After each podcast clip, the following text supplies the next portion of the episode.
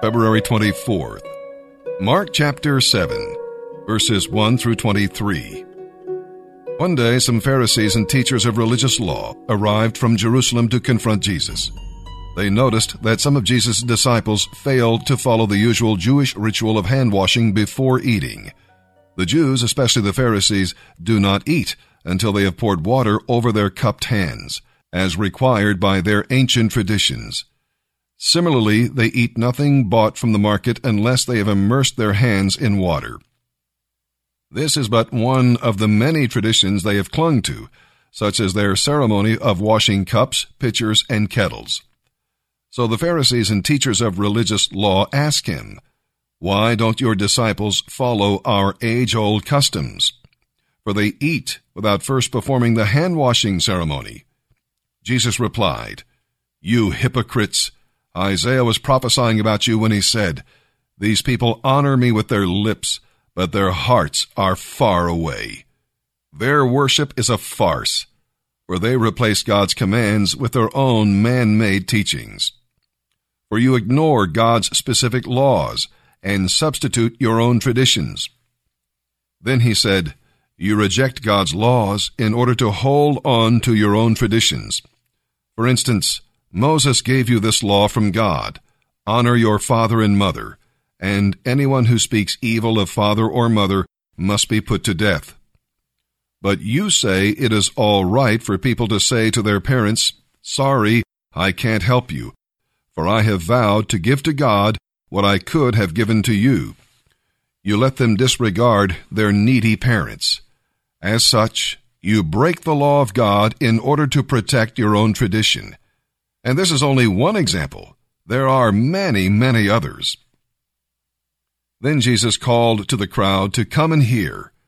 All of you listen, he said, and try to understand. You are not defiled by what you eat. You are defiled by what you say and do. Then Jesus went into a house to get away from the crowds, and his disciples asked him what he meant by the statement he had made. Don't you understand either? he asked. Can't you see that what you eat won't defile you? Food doesn't come in contact with your heart, but only passes through the stomach and then comes out again. By saying this, he showed that every kind of food is acceptable. And then he added, It is the thought life that defiles you. For from within, out of a person's heart, come evil thoughts, sexual immorality, theft, murder, adultery, greed, wickedness, deceit, eagerness for lustful pleasure, envy, slander, pride, and foolishness. All these vile things come from within. They are what defile you and make you unacceptable to God.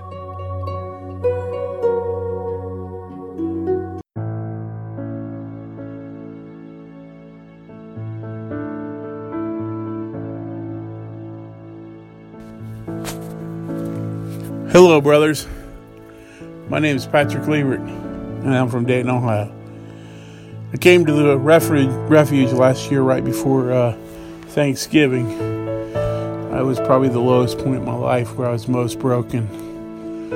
Uh, my addiction isn't drugs or alcohol per se, but my addiction is more uh, gambling. So, uh, I've been a, an addict for probably the last 20 years, but it really came to surface five years ago when uh, I lost my job at General Motors, and then uh, my wife and I got separated, and I got divorced. I lost my home, and then from there we went and uh, I lost my father, and then I found out my ex-wife had cancer. So it was just a snowballing effect where I got to the point where I was just gambling, gambled everything away. And my low point probably was in October of last year when my son told me that he didn't want to see me anymore. That was probably the lowest I could get. Uh, family didn't trust me anymore. You know, you go see somebody and they see you coming, they they be re- reserved even to answer the door when you come. So it was pretty bad.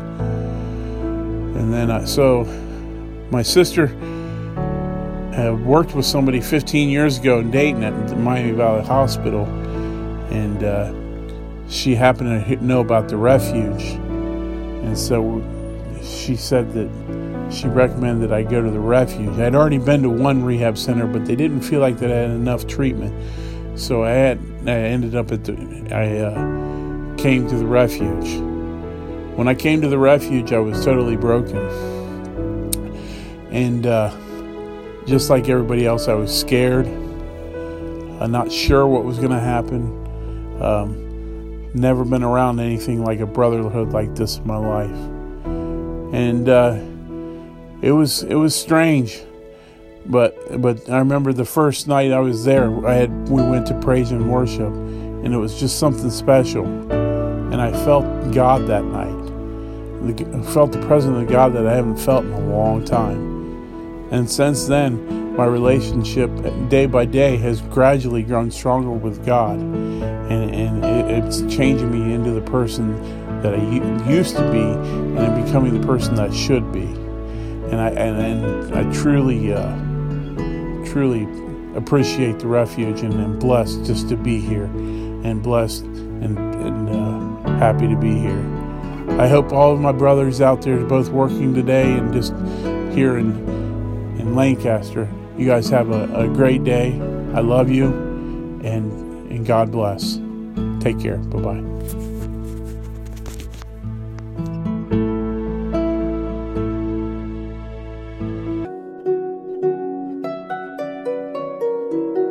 Psalm 40, verses 11 through 17. Lord, don't hold back your tender mercies from me. My only hope is in your unfailing love and faithfulness. For troubles surround me, too many to count. They pile up so high, I can't see my way out. They are more numerous than the hairs on my head. I have lost all my courage. Please, Lord, rescue me. Come quickly, Lord, and help me.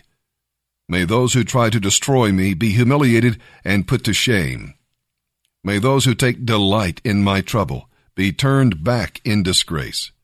Let them be horrified by their shame, for they said, Aha! We've got him now. But may all who search for you be filled with joy and gladness. May those who love your salvation repeatedly shout, The Lord is great!